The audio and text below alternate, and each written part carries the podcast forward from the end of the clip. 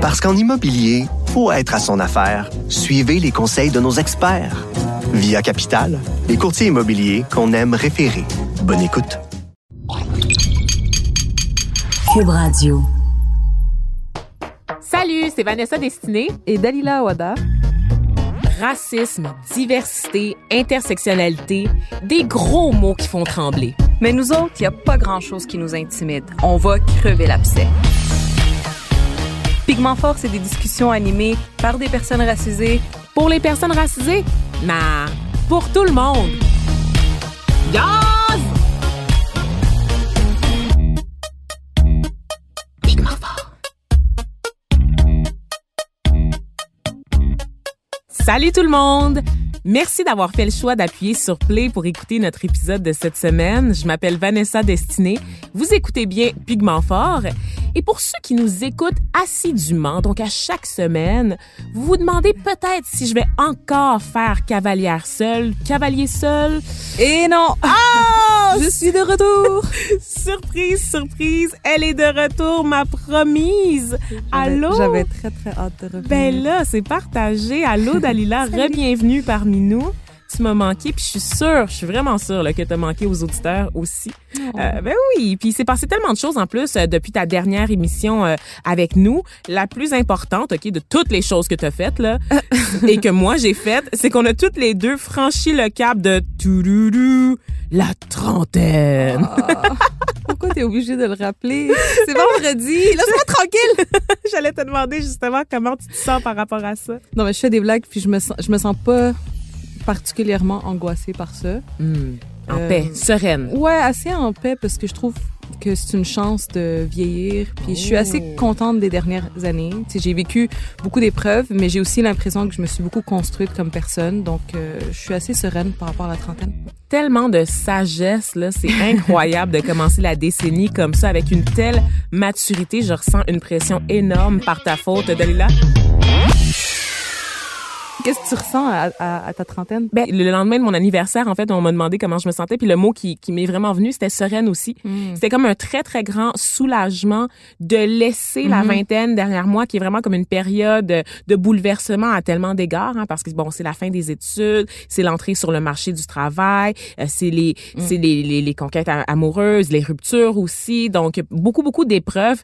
Tu peux, en fait, être brisé à tellement d'égards que tu, tu penses à ça puis je dis je dis ça ça, ça sonne super dramatique là, je vais bien je vous rassure mais c'est c'est c'est une succession quand même de petites défaites quand euh, Oui, à la vingtaine Puis tu t'as pas euh, développé encore les meilleurs outils ben non pour ça dealer avec les épreuves. Alors Voilà. que quand tu gagnes en sagesse, il y aura, il va continuer à avoir des épreuves, Oui. mais tu vas être plus, euh, plus mature Plus et plus en mesure. C'est ça. ouais Tu sais c'est quoi qui te fait du bien, tu sais c'est quoi qui te fait tu du connais mal. tes limites. Voilà.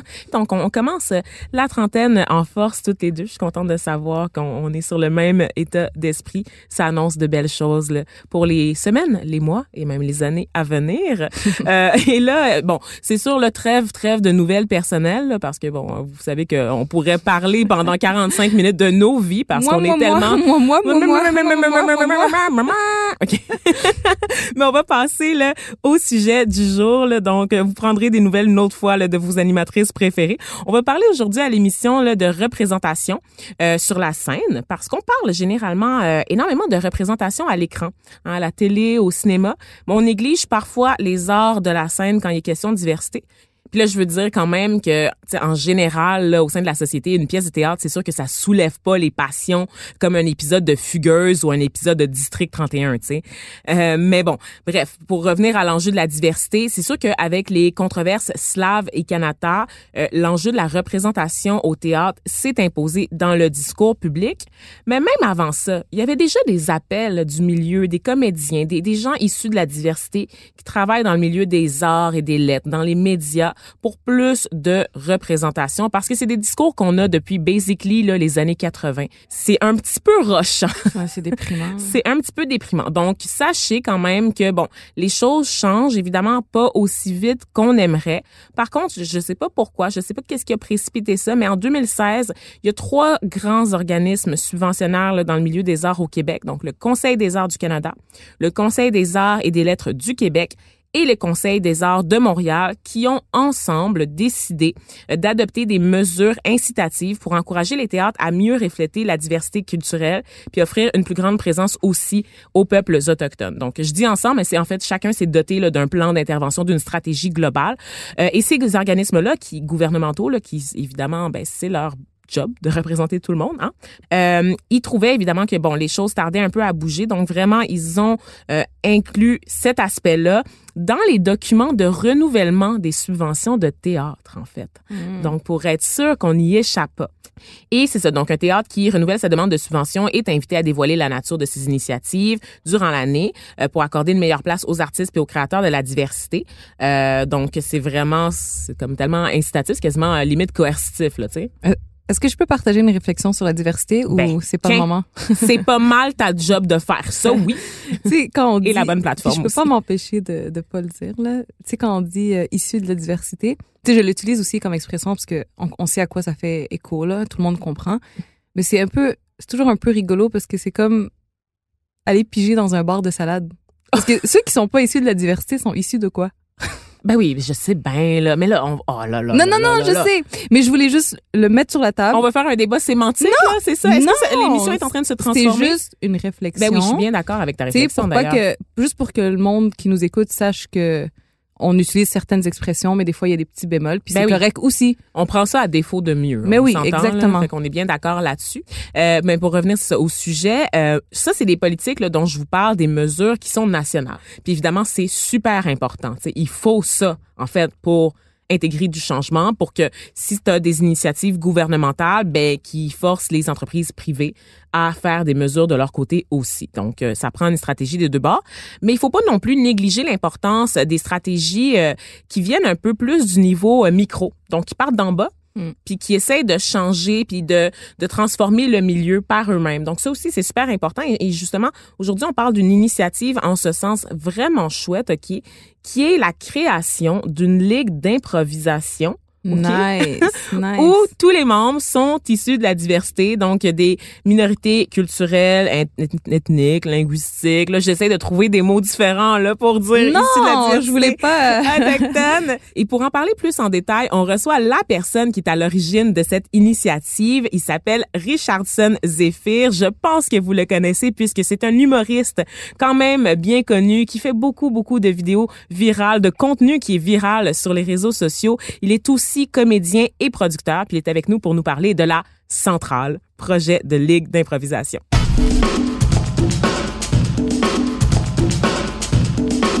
Pigmenté, pas pigmenté, c'est l'heure de l'invité. Salut Richardson. Bonjour Vanessa, bonjour Dalila. Salut. Merci d'être avec nous aujourd'hui. Donc- Tout le plaisir pour moi. Donc, parlons un, peu de ce projet-là. Donc, moi, j'ai reçu un communiqué, en fait, parce que là, on reçoit de plus en plus d'affaires là, à Pigment Fort, puis c'est tant mieux. Un communiqué qui nous parlait de la centrale. Donc, qu'est-ce que c'est? ouais, la centrale, en fait, c'est que je voulais créer une, une ligue d'improvisation où euh, on recruterait de- des talents issus de diverses communautés culturelles. En, j'ai fait que donc j'ai lancé un appel à tous, puis euh, j'ai été chercher aussi des joueurs que je connaissais, j'ai été chercher des humoristes, euh, des comédiens de diverses euh, de, de diverses ethnies. Et puis euh, ce que je voulais c'est faire un rassemblement parce que souvent je trouve que les gens de diverses communautés ne se connaissent pas ou même des fois de la même Mhm. communauté ne se connaissent pas. Donc je Mhm. voulais d'un mélanger les disciplines, euh, le théâtre, l'humour. Et puis après j'ai fait un appel à tous aussi parce que dans les camps d'improvisation, souvent il y a des gens des talents qu'on connaît pas euh, qui arrivent de nulle part, ce qui est arrivé avec la ligue. Euh, Il y a plein de gens qu'on connaît pas qui sont arrivés qui sont super bons. Donc euh, je voulais juste créer une troupe d'improvisation. Fait que euh, ce qu'on a fait, c'est que pendant des mois, on s'est mis à offrir des ateliers d'improvisation, offrir euh, de, de- la formation gratuitement que je faisais en collaboration avec euh, l'école d'improvisation Impro Sierra. Et puis, euh, petit à petit, on s'est mis à monter euh, parmi les joueurs, à sélectionner une troupe. Il y en a qui viennent faire de l'impro, qui participent aux ateliers pour le fun. Il y en a qui veulent euh, le faire euh, plus sérieusement pour euh, présenter des spectacles. Donc, euh, fait que j'ai créé une troupe parce que je veux pas faire de, de compétition. Le- souvent, le match d'impro classique, c'est deux équipes puis, euh, avec une ligue, un championnat, Mhm. de la compétition. Moi, je veux vraiment plus un- euh, créer un truc euh, spectaculaire. Je veux vraiment favoriser l'entertainment puis euh, la création de, de moments uniques. Et puis, euh, pour le décorum, il faudra venir voir. J'ai un décorum un peu particulier. Donc, vu que c'est une troupe, euh, à chaque spectacle, on crée deux équipes. Mhm. Mais donc, comme vu que c'est jamais les mêmes équipes, ben, ça élimine un peu la compétition. Il y en a pour le match, mais le but premier, c'est de servir le spectacle, servir l'histoire ou servir euh, l'invention de, de, moments ou d'histoire. Et puis, euh, ben, ça, ça c'est à peu près c'est, c'est l'idée de, de base de la centrale improvisation. Puis surtout que j'ai remarqué qu'il y a plusieurs ligues d'impro au Québec. Moi, j'ai joué euh, de l'impro à peu près partout où ça se joue en français au monde. Mhm. Euh, Ah, j'ai, ouais, hein? ouais, ouais, j'ai joué, j'ai fait de l'improvisation pendant 27 ans, puis j'ai coaché pendant Ah. 12 ans. Damn. Euh, j'ai joué partout, puis l'impro, c'est un petit monde. Je connais à peu près tous les joueurs d'impro, je dirais, au Québec. Là. Euh, Connais-tu Claude euh, Legault? ouais, ouais, je connais Claude Legault. Il y a des visages, Ouais. Réal Bossé, Claude Ouais. Legault, Frédéric Je les connais Barbouchi. tous. Ouais, c'est Ouais, ça. Anaïs euh, la- Favreau. Favreau, Puis, ouais. Ouais. puis qu'est-ce que tu aimes dans l'impro? C'est quoi qui te fait triper? Euh, ben l'impro, c'est peut-être un des jeux ou le truc que j'aime le plus au monde, je dirais. Euh, ben l'impro, c'est pas un métier, mais l'impro, c'est de l'écriture spontanée. Euh, c'est de la forme d'entertainment. Moi, j'aime l'entertainment. C'est pour ça que je suis humoriste également. Euh, quand tu fais de l'impro, ben le public voyage avec toi. Le public est tout autant complice euh, euh, que toi, puis c'est spontané. Donc, euh, j'ai des pantalons de jogging, un t-shirt, puis euh, à chaque fois, je suis toujours surpris à quel point il y a du monde dans la dans le public. Euh, je me demande toujours qu'est-ce qu'ils font là parce que tu sais, on sait pas si ça va être bon le spectacle, mais ça fonctionne Mm. toujours. T'arrives à créer des imaginaires Ouais. sans décor, sans scénographie, sans costume, en fait. Exact. ouais. L'impro, c'est vraiment jouer à peu près comme quand tu avais 7 ou 8 ans puis que tu Mhm. jouais avec euh, tes Barbies ou tes autos ou peu importe. Des fois, on pouvait mettre dans l'une ou jouer avec un crayon. Puis l'impro, c'est vraiment juste jouer puis tout le monde en est complice. Mhm. Fait que c'est ce, ce, ce niveau-là de jeu. Puis souvent, j'ai remarqué que dans les ligues euh, professionnelles, c'était impossible de rentrer. Ben, quand je vais voir, c'est c'est des ligues, c'est des milieux qui sont hermétiques, Mhm. euh, qui a Très homogène. Ouais, très homogène. Puis je sais pas si c'est euh, volontaire ou moi je pense que c'est inconscient. Des fois, les, les gens ont juste moins d'affinité. Euh, tu veux jouer avec les meilleurs talents, mais tu veux jouer aussi avec les personnes avec qui tu as Mhm. des affinités, qui tu as Mhm. les mêmes sujets, que tu parles de ce que tu as fait ce week-end au chalet. Fait que je pense que sans s'en rendre compte, les gens ils laissaient pas de place euh, à laisser rentrer d'autres personnes. la diversité, c'est ça, parce qu'on pense, c'est pas du racisme, en fait. On dit pas Ouais. que les gens, les ligues actuelles ou les théâtres sont racistes. C'est que souvent, ben, quand t'es pas en contact avec des gens différents de toi, ben, tu penses pas nécessairement à aller chercher ou tu sais pas où aller les chercher. Ça, c'est quand même aussi un mythe tenace. Parce que toi, Euh, je pense pas qu'ils savent pas où aller les Mm. chercher. Les gens participent au camp, aux formations. Euh, c'est pas leur premier réflexe. c'est- Ce sera jamais leur premier choix. Ils vont toujours choisir les autres personnes. Moi, je pense que inconsciemment, ils choisissent les gens qui leur ressemblent, puis les gens avec qui ils veulent passer du temps.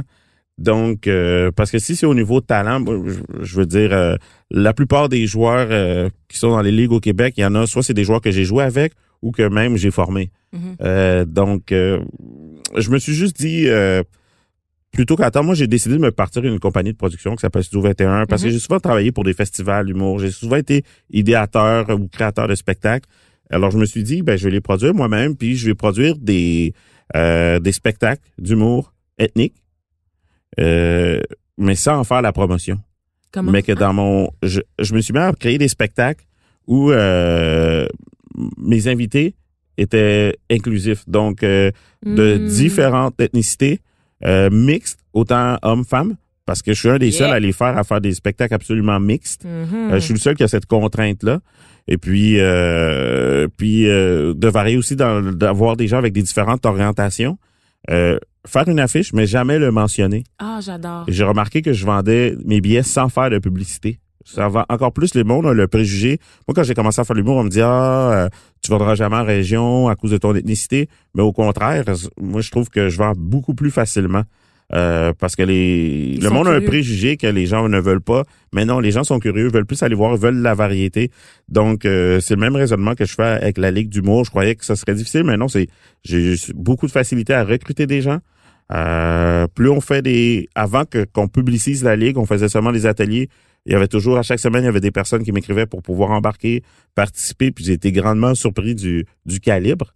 Au Oui, niveau hein. des talents, j'ai Mhm. aucun des- du calibre, euh, j'ai rien à envier à aucune autre ligue, puisque j'ai participé, euh, soit que j'ai joué avec les joueurs ou j'ai joué dans toutes les ligues de la province. Là, je connais un peu le, le, le talent qui se passe en improvisation au Québec. Donc, euh, fait que c'est ça, je, euh, je crois que je vais juste offrir de la variété. Ouais, mais je trouve ça extraordinaire de pas le publiciser dans le sens de pas dire "Oh my god, voici un nouveau spectacle qui met en vedette une palette de couleurs et de différences." Non, c'est juste des humoristes, c'est juste des comédiens. Exact. On va pas mettre l'accent là-dessus. Ça va être mis. En fait, ils vont être dans votre face et vous, vous allez même pas vous en rendre compte. Ouais, exactement. C'est ça parce que le talent est là et c'est ce qui devrait primer. Et souvent, quand on parle de talent, on a tendance à penser que seuls les blancs en ont. Puis c'est comme ben non, tout le monde en a, mais c'est juste qu'on le met pas assez de l'avant, euh, celui issu de la diversité, et que quand on le fait, ça a des apparences de quota. C'est comme voyez, on vient Ouais. d'imposer genre quelqu'un. Tu sais, je sais pas si c'est clair mon raisonnement, Ouais, c'est super clair. Puis surtout ouais. que je crois que les ligues d'improvisation. Dalila est comme non, c'est pas clair pantoute. Elle a- je pense que j'ai mal, je me suis peut-être mal exprimée, mais c'est pas grave, c'est pas grave. Ben, les ligues d'improvisation aussi, je crois que c'est des vitrines. Euh, Je prends la Ligue d'improvisation montréalaise ou la LNI, la Ligue nationale d'improvisation. Je crois aussi que c'est des vitrines pour les producteurs, réalisateurs, auteurs, d'aller voir, ils découvrent des joueurs, ils découvrent des mondes. Fait que d'avoir une ligue d'improvisation, euh, je crois aussi que ça peut être une vitrine pour des artistes de diverses communautés. Hum, c'est très cool. Justement, parlons, parlons des gens que tu as réussi à, à, à recruter parce que, bon, tu sais, t'as lancé des appels à tous, puis finalement, t'as pas juste... euh, Parce que c'est c'est un mythe là, qu'on entend beaucoup aussi, là, euh, comme quoi, ben, il en manque, il y, a pas- il y a pas de gens de la diversité, il y en a pas beaucoup, c'est pour ça qu'on n'en met pas plus, le bassin est réduit. Mais dans les faits, toi, tu as eu beaucoup de demandes et tu as découvert justement des talents qui sont pas nécessairement passés par des circuits traditionnels, donc Ah ouais. qui sont diplômés des grandes écoles. Les deux. Ils sont talentueux, pareil. OK, parle-moi un peu du Euh, profil des gens. Les deux, euh, je dirais, les talents euh, et le pilule. Euh, Il y en a euh, autant que j'ai été chercher euh, des gens que j'ai vus à travers les années, que je me souviens déjà avoir joué avec euh, telle personne X au secondaire il y a 15 ans ou whatever, autant que j'ai été chercher les gens que j'ai vus dans des pièces de théâtre à droite à gauche. J'ai juste écrit à tout le monde pour essayer de rassembler.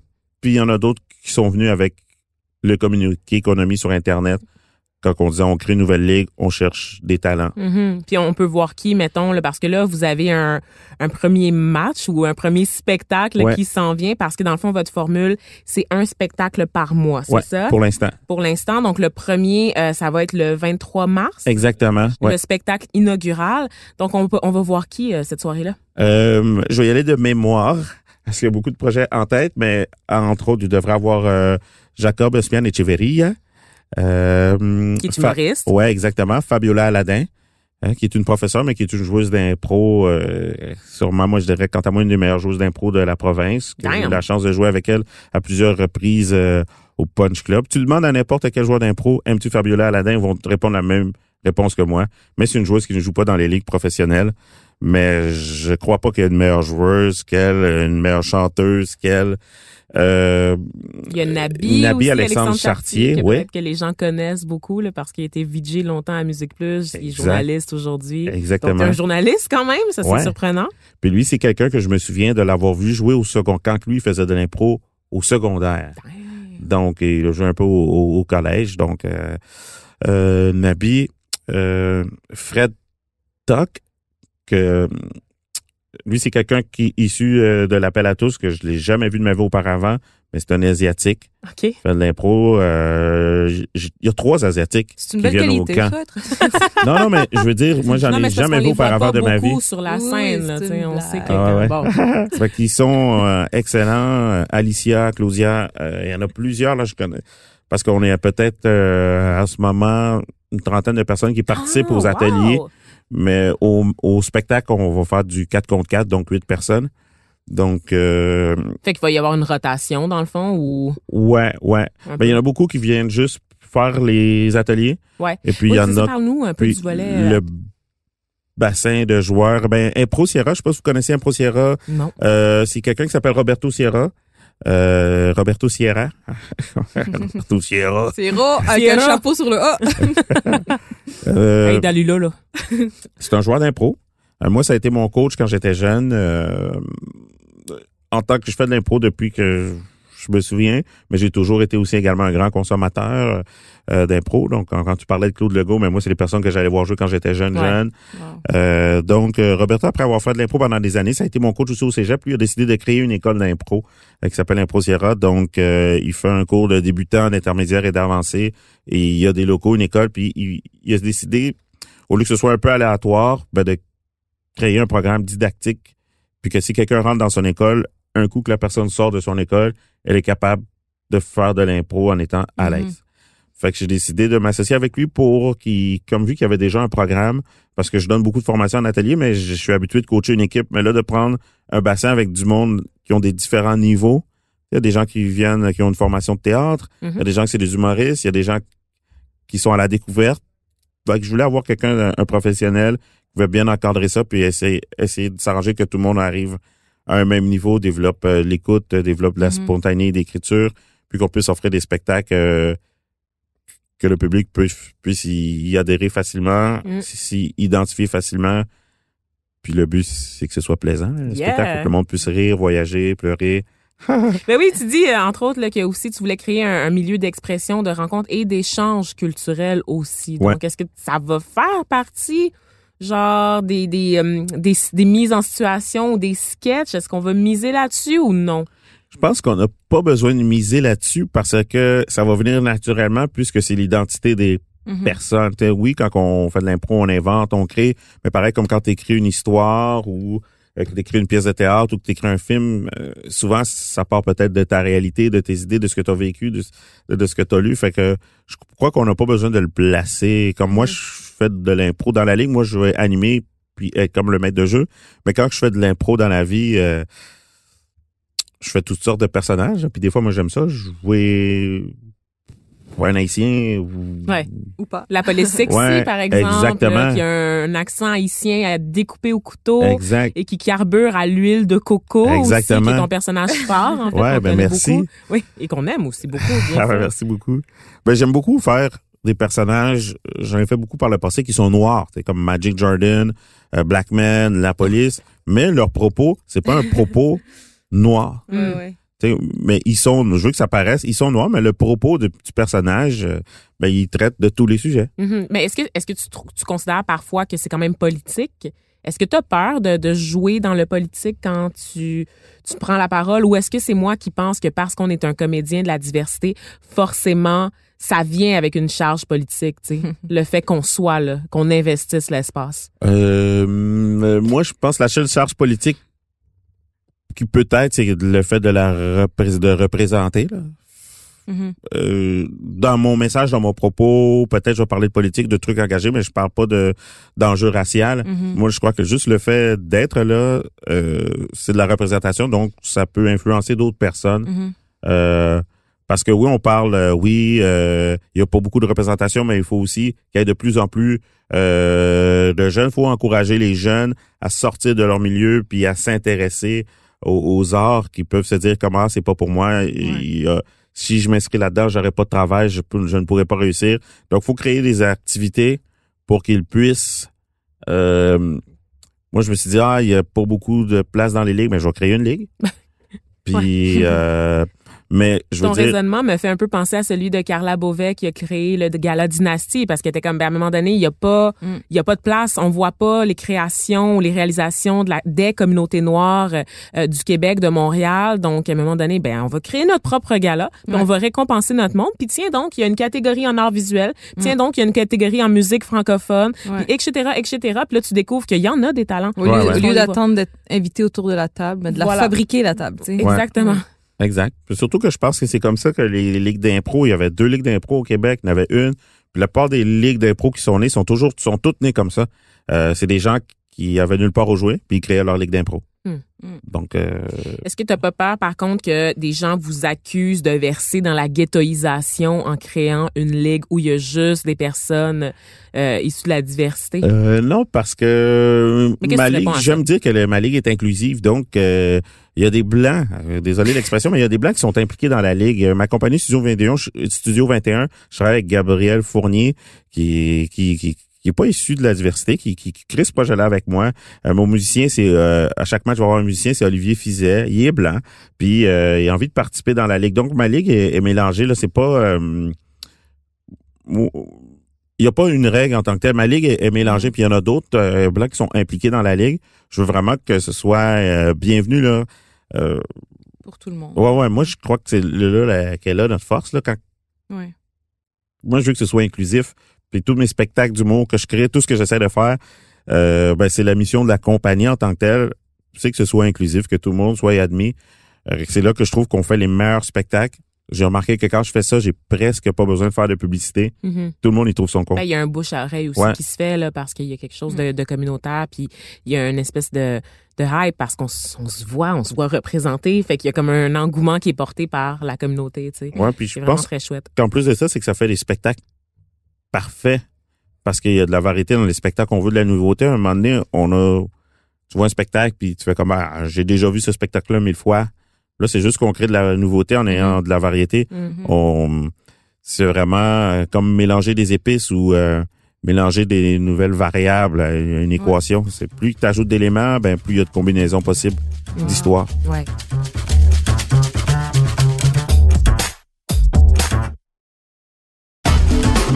Parce qu'en immobilier, pour être à son affaire, suivez les conseils de nos experts. Via Capital, les courtiers immobiliers qu'on aime référer. Bonne écoute.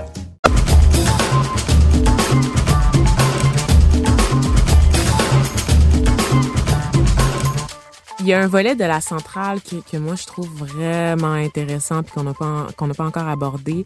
C'est la question des ateliers dans des écoles, dans des écoles euh, Ouais. où euh, il y, a, il y a des communautés culturelles importantes en, en nombre en fait. Alors vous, vous allez vous déplacer, donner des ateliers là-bas, c'est ça? Ben, c'est ça le plan. C'est un projet, ok. C'est un projet. Moi, je, on m'a souvent appelé pour aller dans des maisons de jeunes ou euh, aller euh, dans des centres communautaires un peu plus loin, autant à Montréal-Nord que à Saint-Roch.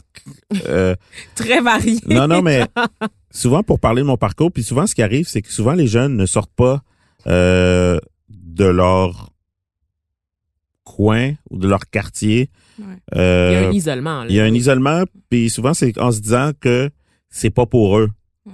Euh, fait que la représentation, oui, il faut qu'ils se voient. Moi, si je suis jeune, je vois pas Anthony Caravana à la télé faire l'humour, sûrement que j'en fais pas. Quand je l'ai vu, j'ai dit s'il en fait, je peux en faire. Mhm. Mais c'est pas tout le monde qui va avoir ce raisonnement-là. Non. Quand même, c'est que moi, je me suis dit, bon, moi, je fais rien d'autre. Puis j'ai quand même foncé beaucoup en me foutant. euh, vu que j'ai un bon sens de l'humour, moi, j'ai jamais vécu d'embûche. J'ai toujours tout pris en riant. Ouais. J'en ai vécu, mais je prenais ça en riant. Mais euh, Mais tu sais, l'enjeu avec, mettons, Anthony Cavana qui est à la télé, c'est que la télé est chez vous. Ouais. Elle s'amène chez vous. La Ouais. présence s'amène chez toi.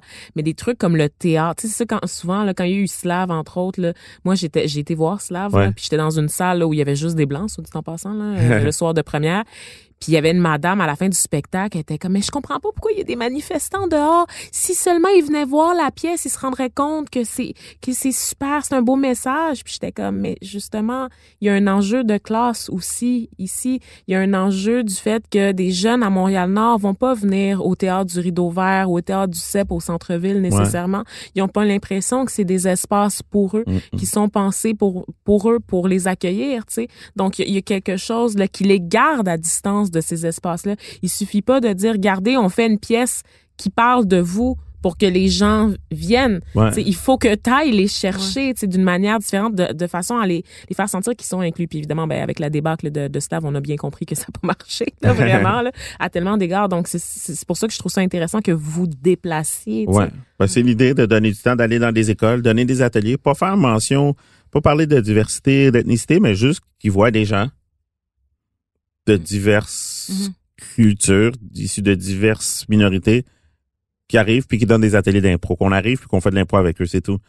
Sans entrer dans des discussions politiques, ben, moi, je pense que c'est ça la représentation, juste voir puis d'être des Mhm. bons modèles Ouais. Ça va autant donner la curiosité, peut-être envie aux gens, euh, certaines personnes d'essayer. Il va toujours avoir une ou deux personnes faire ouais, je peux faire ça.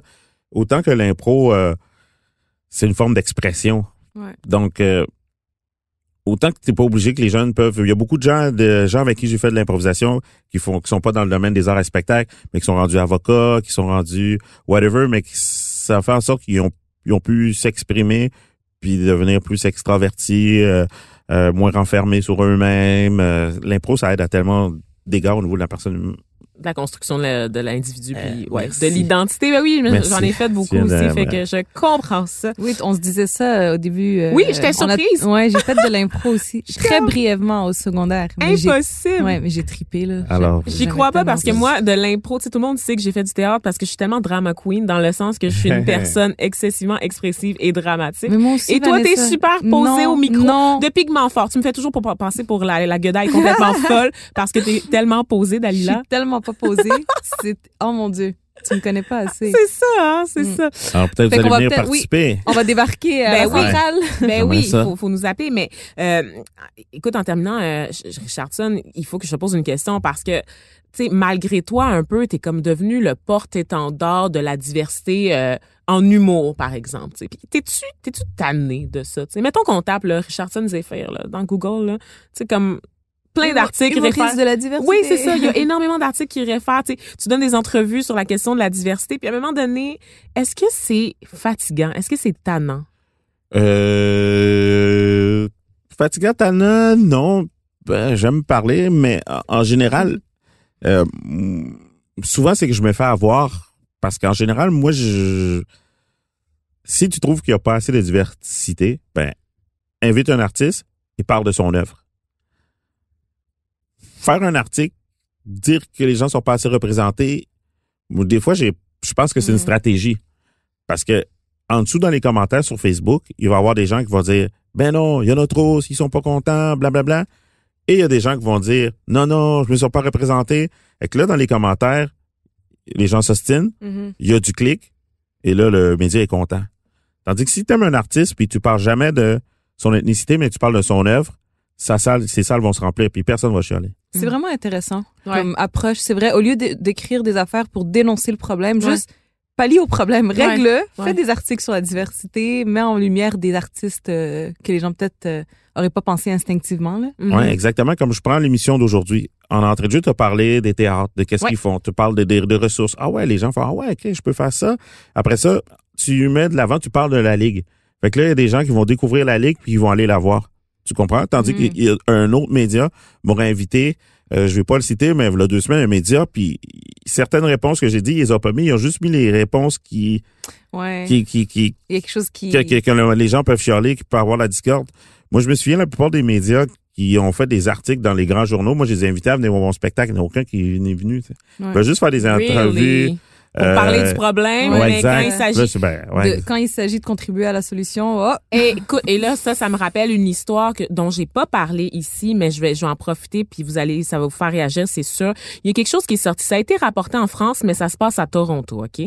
Euh, c'est une artiste autochtone qui a décidé de faire un spectacle qui parlait de traumatisme intergénérationnel, OK? La fille est autochtone, elle dit qu'elle est bispirituelle aussi, donc pour ceux qui ont écouté l'épisode sur la diversité euh, sexuelle, vous devez savoir c'est quoi. Donc, euh, donc, est bispirituelle. Elle fait un spectacle sur le traumatisme intergénérationnel. Donc, c'est en fait le trauma là, qui, qui se poursuit de génération en génération là, euh, chez les Autochtones à cause ben, de la colonisation, des pensionnats, euh, etc. Et elle dit, bon, ma pièce est ouverte à tout le monde. Tout le monde peut venir assister à ma pièce.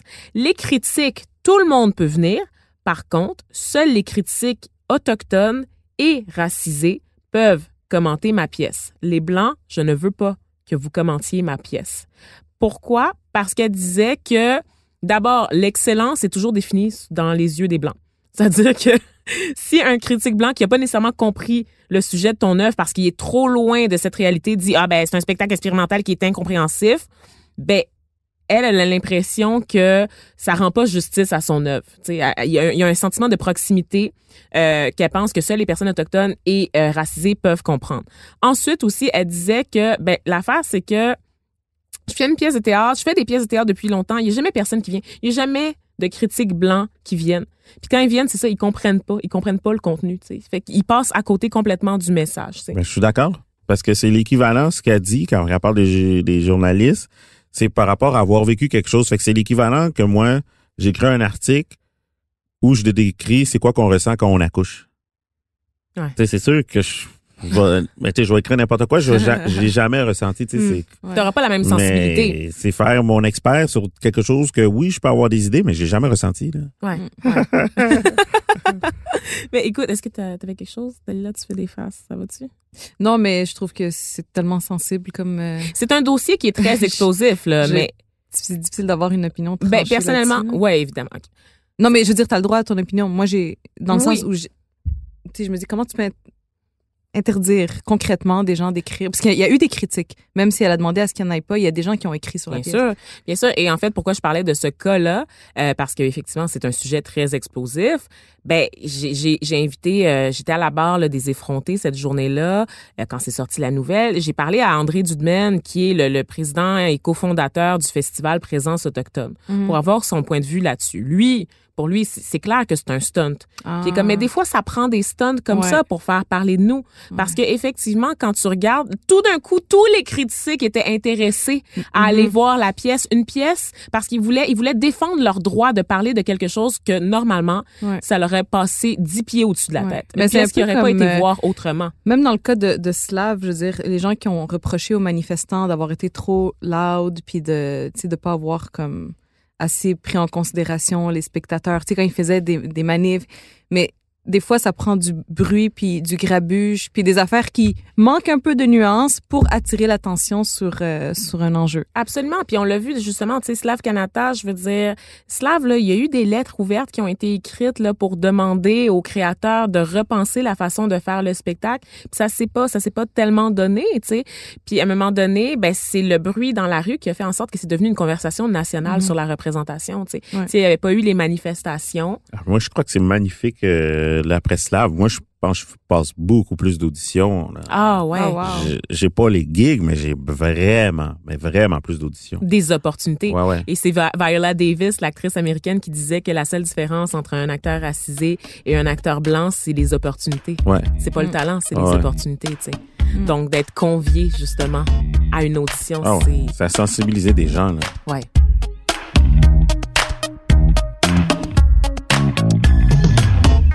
Puis dis-moi, ben, euh, euh, pendant qu'on est là-dessus, euh, toi, ça fait combien de temps que tu es dans le- l'humour, dans les arts et spectacles? Combien d'années? 10 ans. 10 ans? Ouais. Est-ce que tu constates, parce qu'on disait là, d'entrée de jeu, là, en introduction, que les choses changeaient, mais pas assez rapidement. Toi, ton take là-dessus? Euh, mais c'est surtout que moi, j'ai pas décidé d'attendre. J'ai vraiment été un Mm. producteur. J'ai produit énormément de spectacles d'humour. J'en produis encore. Et puis là, j'ai décidé d'ouvrir ma boîte de prod puis de produire des trucs maintenant plus juste pour moi, mais pour les autres. Donc, créer Mhm. des spectacles d'humour où je vais faire jouer de la relève. Parce qu'à l'époque, on était deux ou trois humoristes noirs. Maintenant, il y a des humoristes, beaucoup d'humoristes monde, mais de plein d'autres ethnies. Il y a des organisations comme le Bad Boys du Rire. Ouais. Il y a, maintenant, il y en a beaucoup plus. Il y en a, il y en a beaucoup. Maintenant, il y en a tellement que je fais comme, oh, il faut vite que je place mes pions. Trois, trois, trois coups de cœur. As-tu trois coups de cœur à nous partager? Trois personnes qu'il faut pas qu'on perde de vue.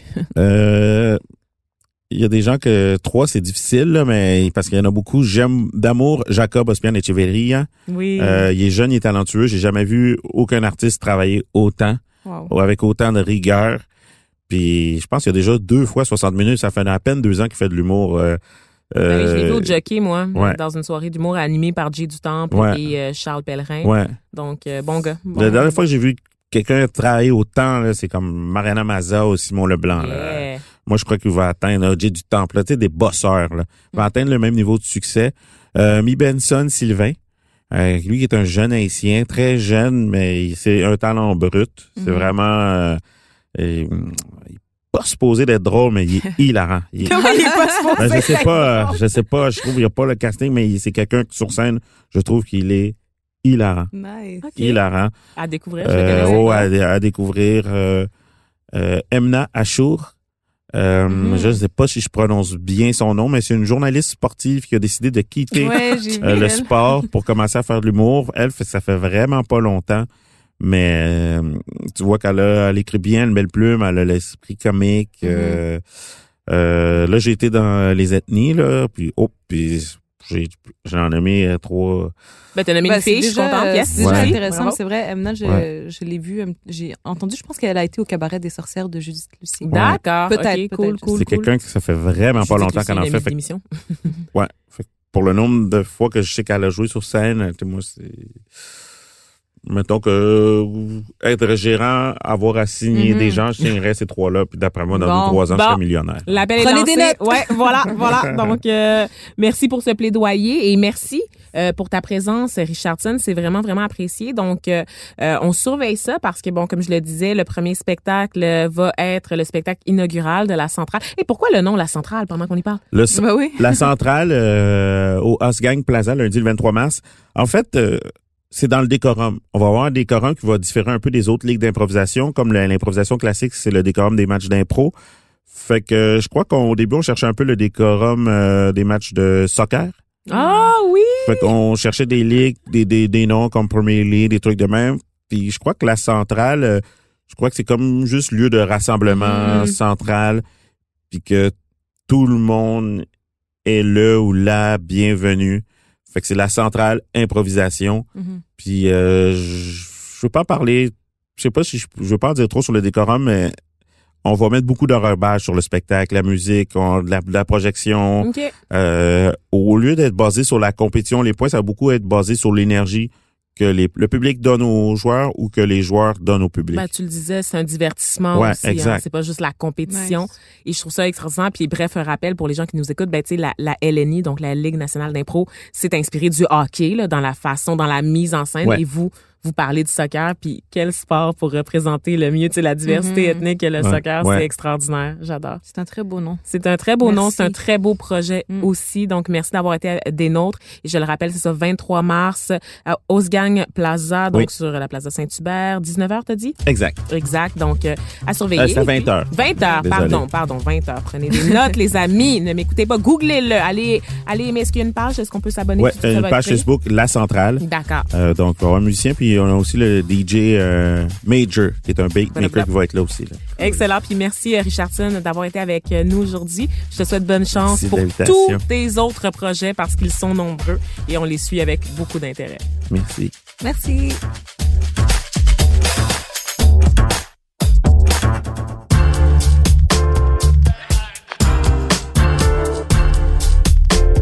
Le chouchou de la semaine.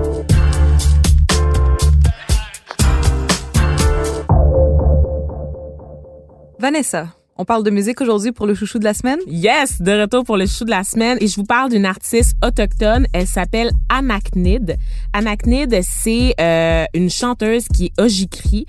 Elle est aussi métisse Micmac. Elle habite à Montréal et elle fait de la musique euh, qui s'inspire des sonorités autochtones, donc dans la maison la, la musique plutôt traditionnelle autochtone, mais elle mélange ça à la sauce hip-hop R&B, euh, dream pop aussi. Elle a un timbre de voix qui fait penser à celui de Leslie Feist pour ceux qui adorent Feist, avec des arrangements musicaux qui nous font penser à ceux euh, de FKA Twigs, euh, de Sade aussi. Euh, et elle fait vraiment là, c'est de la musique, c'est revendicateur, mais dans son plus récent album, et c'est celui dont je vous parle, qui vient de sortir, qui s'appelle Dream Weaver, donc euh, tisseur de rêve. C'est beaucoup euh, dans l'ésotérisme, dans les, dans le rêve, les songes. Donc il y, a un, il y a un esprit un peu planant, mais elle a aussi un ton euh, revendicateur et elle a aussi cette façon d'explorer les multiples facettes de sa personnalité, de son identité aussi. Anachnide, ben en fait c'est son animal totem qui fait Wow. référence à l'araignée et elle sent en fait, elle se sent habitée par la présence là, de la de la grand-mère araignée là, qui protège, qui tisse sa toile, donc qui réunit ensemble les différents éléments. Et puis euh, ben, cette fille-là est vraiment vraiment à surveiller. Là. Je vous invite à aller écouter son album, euh, du, du très très bon contenu. Elle est pas bonne parce qu'elle est autochtone, elle est bonne tout court. Et j'espère qu'elle sera citée à la hauteur de son talent là, dans des cérémonies de prix à venir. Là, vraiment une, une artiste à découvrir. Et euh, ben c'est ça. Donc voilà, c'est ce qui conclut euh, notre émission d'aujourd'hui. Donc un grand merci encore une fois à notre invité Richardson Zephyr qui a été très généreux avec nous. Merci beaucoup. Yes! Et merci à toi Dalila d'être euh, d'avoir été là. Merci Je- de m'avoir accepté malgré mon absence. Chez le moton, chez le moton tellement Parce ça que tu sais pas qu'est-ce qui t'attend. j'avais plus d'espoir. Oh. J'y croyais plus. J'y Oh. croyais plus. Puis là, juste juste, juste pour ma fête, c'est un cadeau. C'est un cadeau Oui, descendu voilà. du ciel. Voilà, c'est ce qui se passe. Donc, merci d'avoir euh, été à l'écoute.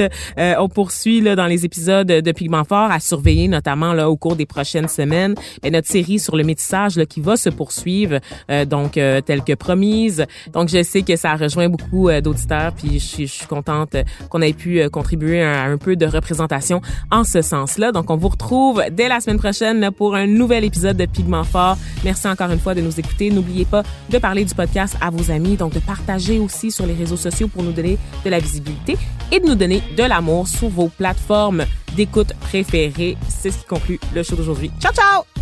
Respire. Non, jamais. Seulement quand je serai morte.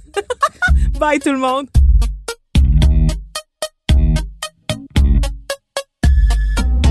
À la recherche et à l'animation, Vanessa Destinée. Au montage, Philippe Séguin. À la réalisation, Bastien Gagnon La France et Vanessa Destinée. Pigment Fort, c'est une idée originale de Vanessa Destinée et c'est une production Cube Radio.